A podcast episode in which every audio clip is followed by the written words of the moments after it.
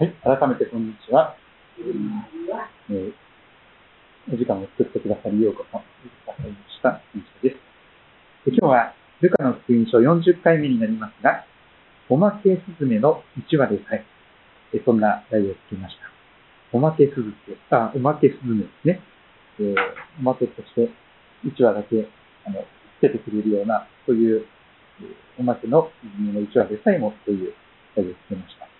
新約聖書ルカの福音書12章の1節から12節先ほど、聞くドラマ聖書で耳を傾けましたが、もう一度、4つの部分に分けて、気象点結に分けて味わっていきたいと思います。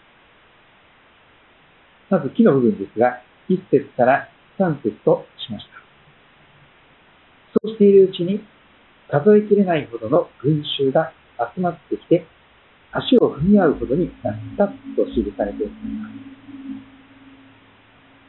イエス様の評判はどんどんうなぎ登りに登っていたようであります。もう数えきれないほどのたくさんの群衆が押し合いへし合い、イエス様のところに集まってきた。えーまあ、最近は人口が減っているとかですね、この地域もですね、昔に比べて、えー人人人混みが少なくなったとかっていうことを言われるかもしれませんが、えーしかし、足を踏み合うほどというとですね、ちょっとこれは人がいすぎじゃないのかという状況ですが、えコロナであればですね、まさに密ですと言われてしまう状況がここに起こっております。足を踏み合うほどに押し合いへし合い、えーまさに人が、えーそこに、えー溢れておりました。イエス様はまず、お弟子さんたちに話し始められたと記されています。たくさん人々がいるのですが、イエス様が今日、直接、まず第一に語りたい人たちは、お弟子さんたちであります。イエス様についていきたいと願う人たち。まあ、親分はイエス様という映画もできできましたけれども、昔、ヤクザの人ですね、えー親分はヤクザの子の親分だったんですけども、でも、イエス様を信じた人が、イエス様のお弟子さんになって、私の親分はイエス様ですということで、イエス様についていく。それが弟子ということですが、イエス様はまず、自らに本当に信頼して、自分を死と慕って、弟子となった、その人たちに対して親しく語り始める。パリサイ人のパンダネ、すなわち、偽善には気をつけなさい、と語り始められます。パリサイ人、それは自分と他の人を区別する人です。パリサイというのは分離するという意味があります。あの人と私は違うんです。私は正しくてあの人は間違っている。という、この自分と他の人を区別する人ですね。それがパリサイという意味です。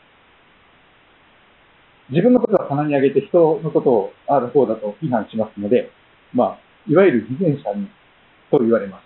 イエス様は特別そういう人に厳しくおっしゃいます。そしてパリサイ人の三だね、すなわち偽善には気をつけなさい。世の中には大体2種類の人がいますね。偽善者か快楽主義者。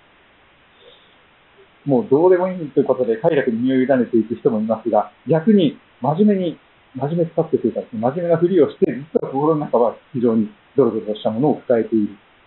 そういう2種類の人になるかと思いますが、パリサイ人というのは、真面目を装う人たち。自分たちは正しいんだ、良い人間だということを見せかけようとする人たち。すなわち、外面を良くする人たちであります。ですから、本音と建前を見事に使い分け、人前ではいい格好をし、そして、家の中ではとんでもないことになっていたりするかもしれません。パリサイ人の三種、すなわち偽善には気をつけなさい。人が見ていると思えばいい格好をして、見てないところでは何をしているのか。そして心の中は、実は偽りで満ちている。そういう人になるなということを言われています。覆われているもので表されないものはなく、隠されているもので知られずに済むものはありません。ですから、あなた方が暗闇で言ったことが皆明るみで聞かれ、奥の部屋で耳に捧げたことが屋上で言い広められるのです。隠れたところでこそこそと言っているその陰口、噂話、悪口、それは実は神様がお聞きになっておりますし、やがて皆さんに知られてしまうようなバレてしまうような心の内側であるということです。本日スマートフォンを皆さんが持っているかもしれません。これは盗聴器にもなる可能性がありますよね。あるいは、えー、まあ、マイクがついてますね。あるいはその、なんてスマートスピーカーとかっていうのありますよね。アレクサだとか、Google なんとかとかね。あれもですね、いろんな会話の全部レコーディングをして、録音をして、それがいろんな形で盗聴されている可能性も十分あります。それでなくてもいろんなですね、監視カメラとかいろいろついてますからね、えー、いろんな形で私たちは、あの、プライバシーのない世界にどんどんそれを売り物にしている。えー、この位置情報ですね。この車の中でさえもですね、スマホを持っているとですね、車がどれぐらいの速度で動いているのか、どれぐらいの密度でここに車があるのか、それを測って、この交通渋滞の情報とかですね、それをリアルタイムで発信しているわけであります。でも履歴が全部残ってますからね。いつどこで何をやったのか、誰と会ったのか、全部把握されてしまうような恐ろしい時代になっていま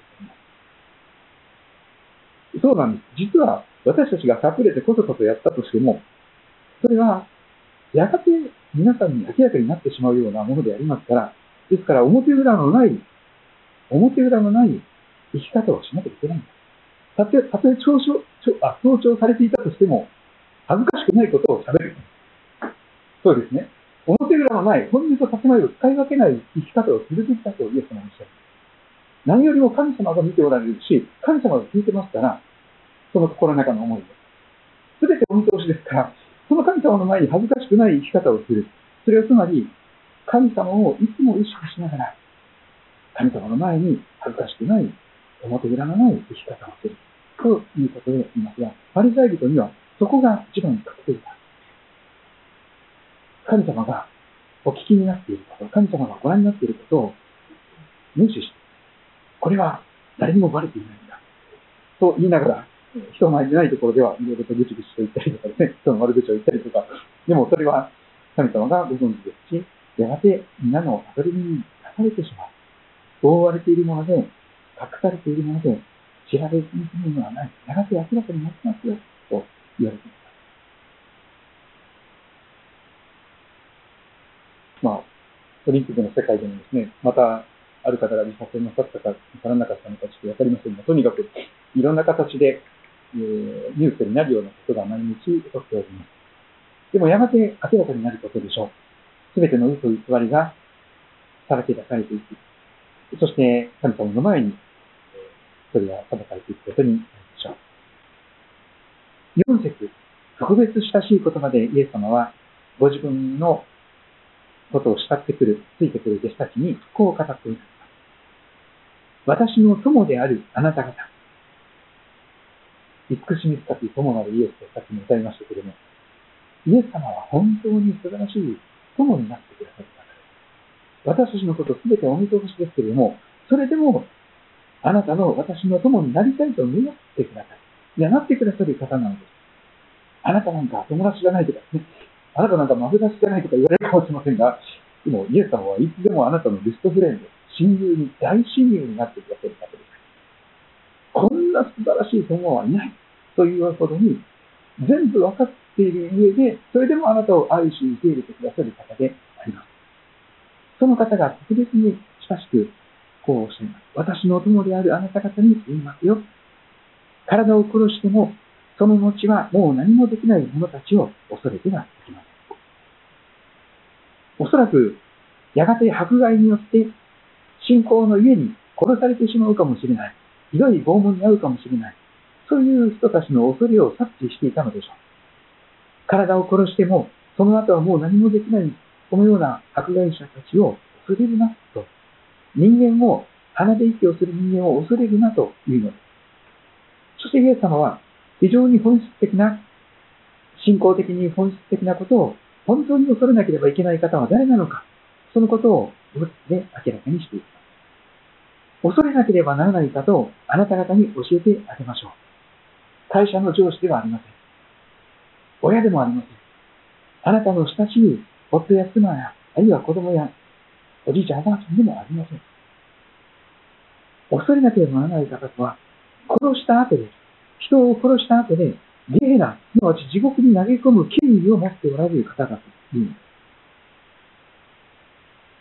イエス様は、実はそのような方なんですよね。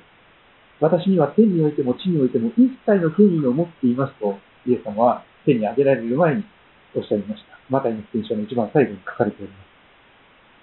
天においても地においても一切の権威を持っていらっしゃるイエス様こそ、人が死んだ後に地獄に投げ込む権威を持っておられる方です。人は一度死ぬことと死後に裁きを受けることが定まっていると言われます。聖書に書かれています。神様の前に立たせられて、そして、すべてのことを評価されて、そして永遠の祝福か、永遠の苦しみか、神と共に永遠を過ごすことになるのか、それとも神から遠く離れたところで永遠を過ごすことになるのか、そのどちらかに人を投げ込む権利を持っておられる方を恐れるべきだ。体は殺しても魂は殺せないのであります。そうです。あなた方に言います。この方、殺した後でゲヘナに地獄に投げ込む権威を持っておられる方こそ、恐れなければならない。そのことを主はおっしゃっています。しかし同時に、人を恐れやすい私たちから、人間は恐れるなということを繰り返し語ります。6節、7節あたりを今日中心的に見たいと思っておりますが、スズメが出てきます。あの、ゴスペルの中でも、1話のスズメという素敵な歌がありますね。His eyes on the span あの、天使のラブソングとかで有名になりましたよね。本当に素敵な歌です。1羽のスズメでさえ神様の目の中で、眼差しの中で、決して忘れられてなくて、神様がちゃんとお仕事しないスズメを養って種まきもしない、借り入れもしない、くらいに収めることもない、風太郎にスズメでさえも、何にも仕事してない。そういうスズメでさえも、その一羽一羽のスズメも神様の許しなしに地に落ちることがない。神様がちゃんと忘れてない。目に留めて、心に留めて、生かしておられる。養っておられる。というのですが、ここで、このルカの福音書の言葉と、マタイの福音書の言葉を比較してみたいと思うんです。ルカですと、今読んでいます12章の6節7節あたりに、この、こんな風に書かれています。5羽のスズメ。5羽のスズメが2アサリオンで売られているではありません5羽が2アサリオン。まあ、今の日本で言うと5羽が2円ぐらいでしょうか。わかりやすくして。えー、5羽が 2, 2円で売られているみたいな世界ですね。20円か200円かまあ、とにかく、5羽が2アサリオンという値段で付けられて売られている。そんなスズメの1羽でも神の見前で付けられてはいます。似たような平行箇所を、えー、教官福音書の平行箇所、また10章29節あたり見てみますと、こんな風に書かれています。微妙に違いますが、その違いの中で、えー、このスズメが1羽っていうのは値段つけられないほど安くて、おまけなんだっていうことが明らかになります。2羽のスズメで1アサリという値段。5羽で2アサリ。2羽で1アサリ。本当は、あの、1アサリオンおまけで負けてくれてるということなんでしょうね。えー、2アサリオンは4話のはずなんですけども、5話。つまり、1話負けで捨ててあげてよと、あの、大阪みたいな感じですよね。えー、持ってけとこみたいな感じですね。ちょっと負けといてあげるからね。勉強しとくからって言って、それで1話おまけにつけてくれたっていうね。そういうことであります。まあ昔ですけどね、スズメのやってるとかあったと思うんですけど、でも、スズメってやっぱちっちゃいですよね。ちっちゃいですから、本当に、1話増えるとね、ちょっと嬉しいかもしれませんね。でも、おまけで負けてくれたっていうのが1話。1話だけだと値段つけられないんです。2話で1アサリン。1アサリンが最小の単位みたいな感じなので、1円的なものですから。うん、1話だけだとね、値段つけられないんだよね。これ1円ではちょっと売れない。2話にして1アサリン。で4話にしたら、うん、本当は2わかるんだけど、5話にしてあげるわっていう、そういう、この話。1話のスズメというのはおまけスズメなんです。値段つけられないぐらい価値がないと思われるようなちっちゃな鳥にならないスズメである。実はこの教会は、教会堂はスズメのお宿でして、時々スズメがですね、木を作っていろんなところで、特にこのこちらの牧師館側の上の方で。時々ヒナが落ちたりしてるんですけど、あのー、でも時にですね、それがヒナが死んでしまっているヒナがいたりします。もうその時に私はこの言葉を思い出すんですよね。そんな進みの一話でさえ、あなた方の地の許しなしに地に落ちることはありません。地に落ちる、すなわちそれは死ぬという。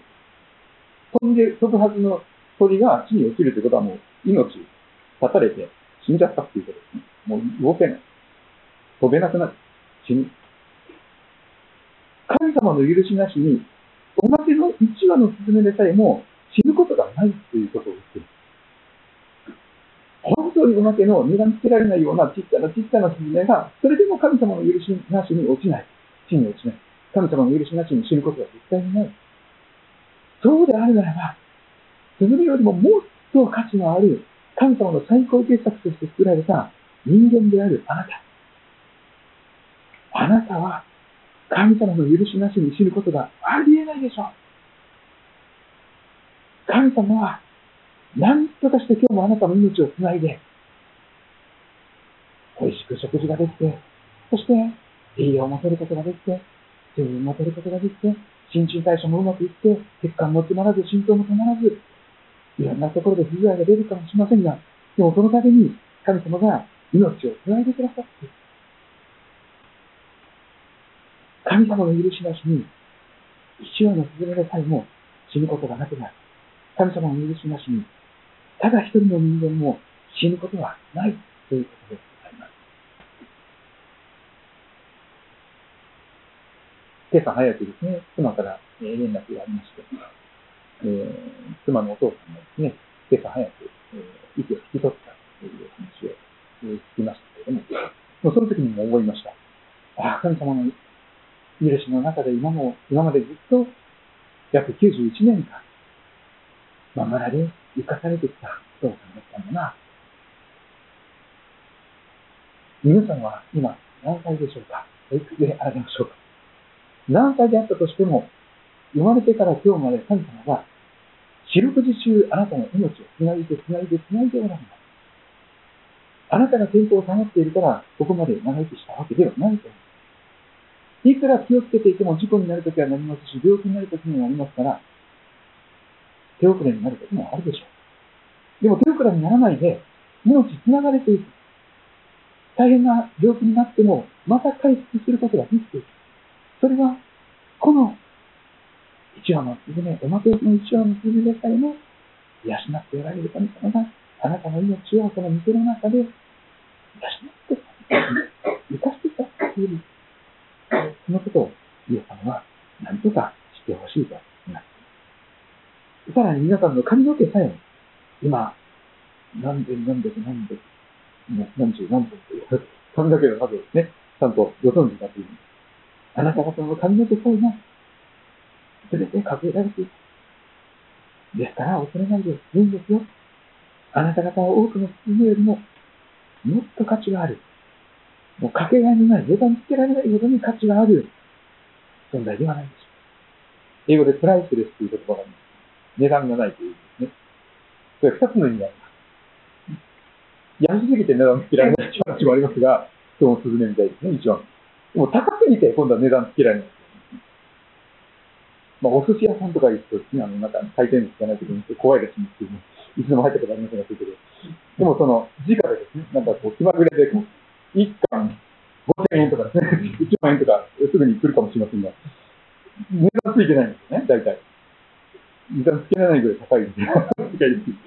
もう、宝石だとかいろんなですね、貴重なものであるならば、値段ついてないことが多いでしょう。おいくらですかあっ相談します。よう。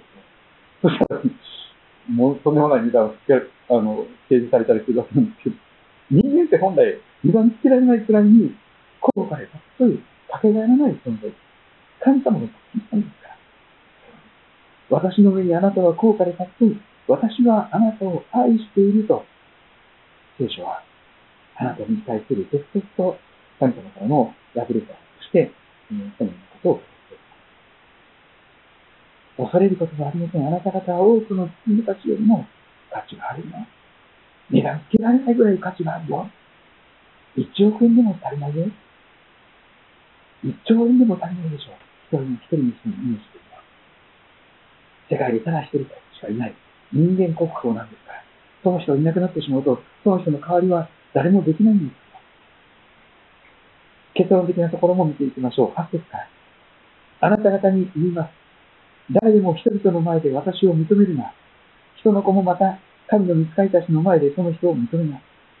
しかし、人々の前で私を知らないという者は、神の見つかりたちの前で知らないと言われます。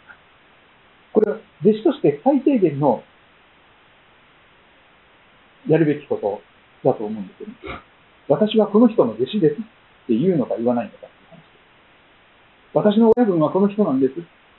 私のご主人様はこの方ですと申し上げることができるのかできないのか。それによって、神様もですね、えー、私のその信仰の告白を、ま、お待ちになっていた。その、それを聞くことを何よりも切に、えー、心待ちにしておられるということでしょう。そのためにこそ、私たちがまだ罪人であったときに、私たちの身代わりに、すべての罪の借金を肩代わりして十字架で、罪のない方が血を流し苦しみ、神に呪われた死を味わってくださいました。蘇って今も生きておられます。こんな素晴らしい親分は世界中探してもいません。本当におごり高ぶることなく、支配することもなく、本当に私たちを尊重し、大切にし、上から目線では決してなく、本当に最高の立場で、友として付き合ってください。こんな神様、こんな罪をし、他にいらっしゃいません。世の中には私こそメシアだという方がたくさんいらっしゃいますが、しかしイエス様に勝るメシアはいらっしゃるんだ。イエス様こそは本当にこんな私のために命してくださるほどに愛してくださっている方なんですから。人の子を悪く言う者は誰でも許されます。すごいこと？を、懐の広いことを言えたな？とおっしゃってます。ご自分のこと、人のことをよく聞くがですね。まあ、私のことを悪く言う人は、それでも許すよ。いえ、様なんてなんかとんでもないかなとか、よろしいのはまだ許される。しかし、聖霊、聖なる神様の霊を冒涜する者は許されます。精霊こそ信仰の告白を導いてくださる方ですから、その方を冒涜する者は、自ら、神様からの祝福と許しを捨てることに、道具に捨てることになりますから。悔い改めに導く方こそ精霊でありますから、その方を侮辱するならば、悔い改める余地がなくなってしまう。また人々があなた方を街道や役人たち、権力者たちのところに連れて行ったとき、何をどう弁明しようか、何を言おうかと心配しなくていい。言うべきことはその時に精霊が教えてくださるからです。今、東南アジアのミャンマーとかですね、とんでもないことになってますよね。軍隊だとか警察が国民を平気で殺します。殺しています。そんなことも言うします。本当に気まぐれのように、そこにいただけで殺されていく人たちがたくさんいます。そのような警察であったり軍隊であったとしても、それにしょっぴいていかれたら本当に怖いでしょう。しかし、そのようなことがもし起こったとしても、その時に何を喋ったらいいか、どう命令したらいいか、心配しなくてよいと、そこまで主は教えます。裁判にかけられるような、不当な裁判にかけられるような時になったとしても、言うべきことはその時に、あなたのうちに住んでおられる私の霊、精霊が教えてくださるから、前もって準備する必要もない。もしもの時には、精霊が誰も反論できないような、神の栄光が表される、その言葉を唱えてくださるから、大丈夫だ、と主はおっしゃって中国におきましても、またいろんな諸外国で、今日もクリスチャンの迫害が後を絶ちません。信教の自由が奪われていくならば、この日本におきましても、近い将来、そのような迫害などということが起こってくるかもしれません。いや、隠れたところでは今も起こっているでしょう。そんな中で、ぜひ、今日のイエス様の言葉を覚えていただきたい。迫害によって殺されるかもしれない。そんな主イエス様の共に、友である私たちにイエス様が語られた励ましと慰めに満ちたメッセージ。おまけのすずめの1話でさえ、皆さんの天の父なる神様の許しなしには、地に落ちることはありませんね。あなたは、おまけのすずめよりももっと高価で尊い、値段つけられないほど高価で尊い、かけがえない存在ですよ。そのあなたも、天のお父様の許しなしに、命を奪うことは誰もできないんですよ。ということを、ぜひ思っていただと思っています。また皆様で、えー、近況ですとか、えー、疑問、遠くの疑問とか、祈ってほしいことなどありましたら、私にしてくださいと、お願いします。